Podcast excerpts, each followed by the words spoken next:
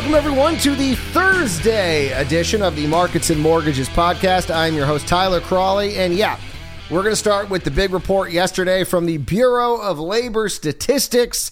That is the Consumer Price Index for July. And well, it wasn't good. It was not good at all. In fact, the forecast were you would think would have been pretty easy to meet. They were expecting a small drop, 0.1% and they couldn't even meet that. In fact, inflation stayed elevated at 5.4%. Now, there is some good news in this report because the month to month data actually sl- showed a slight decline.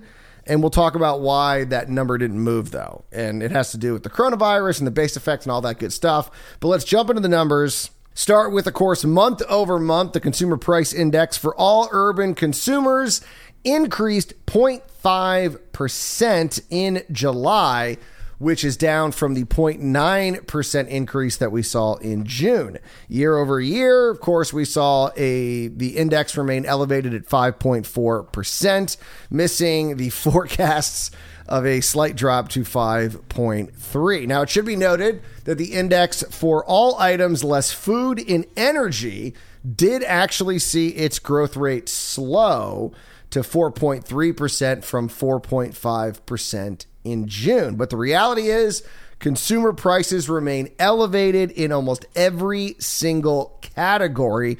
I think the only one that didn't, the only category that it actually uh, saw a decline was, I think, medical supplies or something along those lines. Everything else was up. And the categories where we saw the most year over year appreciation. Of course, oil prices continue to lead the way, up 41.8% year over year, followed by used cars and trucks at 41.7%. Commodities were up 8.5%, and new vehicles and transportation services tied for number four at 6.4%. Now, interestingly enough, transportation services saw the biggest drop in their growth rate month over month down 173%. Apparel was down 100%. Used cars and trucks were down 98%. Commodities 77% and services down 25%. Now, like I said, how is all of this possible? Well, it's because we, you know, the last couple of months we've seen some significant increases. And so what we're seeing is some normalization but we're also dealing with the fact that even though things drop for the month, it all depends on where we were a year ago. And things were still pretty heavily locked down and it was just not it wasn't a great time. And so the fact that even though we're seeing month over month slowing, that's not coming across in the overall data. Heather Long from the Washington Post said on Twitter, yes, some of this is short lived problems. Used car prices are up 42%, but note that shelter costs and restaurant prices are also moving up. I mean, that's one of the scary factors. Some of the shelter inflation that we're seeing with rents and with just housing costs, that's still not priced into the market completely. And so, even though we are going to see a drop in used cars, used car prices, as she mentions, what happens when the shelter costs start going up? That's a much bigger part of the equation will have a much bigger impact. And so while it is hopeful that the growth for some major categories saw decline month over month, it wasn't enough to have a significant impact on the overall inflation rate. And here's the reality we are getting to the year over year point where it's going to be harder and harder to make this base effect which is what Jerome Powell keeps arguing. And inflation remains elevated, the Fed is going to be forced to act whether the labor market agrees or not. I mean, so even if that labor market is not where Jerome Powell wants, we just can't have 4 or 5% inflation. So unless we see a significant decline over these next few months, something's going to happen with the Fed. I mean, they're not really going to have much of a choice. I mean, they might let it go all the way until the end of the year, but if we're still seeing over 4% inflation, especially over 5, yeah, they're going to have to do something, especially when those shelter costs really start kicking in. So here's some good news. Sorry about the bad news to start the pod. Here's some good news. Mortgage demand jumps 2.8% for the week. According to data from the Mortgage Bankers Association's weekly survey. Not surprisingly, refis leading the way, jumping 3% week to week. But now, if you remember last year, things were going starting to get crazy in the housing sector. They're still down 8% from the same week one year ago. Purchases were barely up 1%. And compared to last year, they are down somewhat significantly, down 18% from the same time a year ago. And because of that, the refinance share of mortgage activity increased to 68% of total applications up from 67.6% the previous week. And so, what's causing this increase in refis?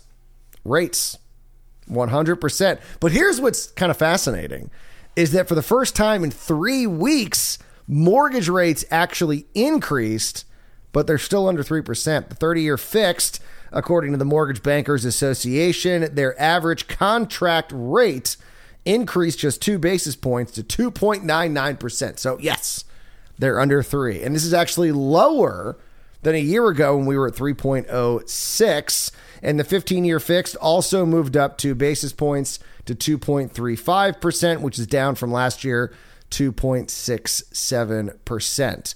So, what really what we're seeing? Another refi boom. Now, how long will this last? Well, depends on how long rates stay at around 3%, because there is a psychological effect that we've heard some economists talk about when it comes to you know, deciding you're going to refi. And so if you're at, you know, you're above 3%, and even if you were at like 4%, hearing that rates are under 3 is just like I want a refi. like who doesn't want to get a rate under 3%. So I do think there's a psychological component. So if rates do move back over 3, you could see a slowdown with regards to refis. But then we could see purchases pick up because we, we keep hearing about how this housing market starting to cool off, that will give some of those wannabe buyers options, and we may see the purchase index really kick in. Now, as the housing market may be somewhat cooling down, the rental market is just taking off. In fact, uh, Diana Olick over at CNBC said bidding wars aren't just for buyers anymore. She says that bidding wars are becoming more common in the rental home market as demand for apartments and single family rentals are surging and outpacing supply. So, why is this happening? Well, we got two main reasons. One, as the economy improves, which it is a little slower than maybe we thought, but it is, workers are moving out of shared living situations and they're looking for their own places. Now, on top of that, the housing market has gotten so expensive that many would be buyers have been priced out of the market. And so they are forced to rent instead of buy. So you have all these people who can't buy or don't want to and they're looking to rent. So what you're seeing is kind of what was happening with the housing market. A lot of demand, not a ton of supply. And as demand surges, supply is struggling to catch up. This, of course, means higher prices. In July, rents nationally rose 7% year over year for a one bedroom apartment and up 8.7% for a two bedroom apartment. And should also be noted that this is also happening with the eviction moratorium, which is depressing inventory levels even lower. So, yeah, now all of a sudden, as the housing market somewhat cools off, you are now seeing a heating up rental market.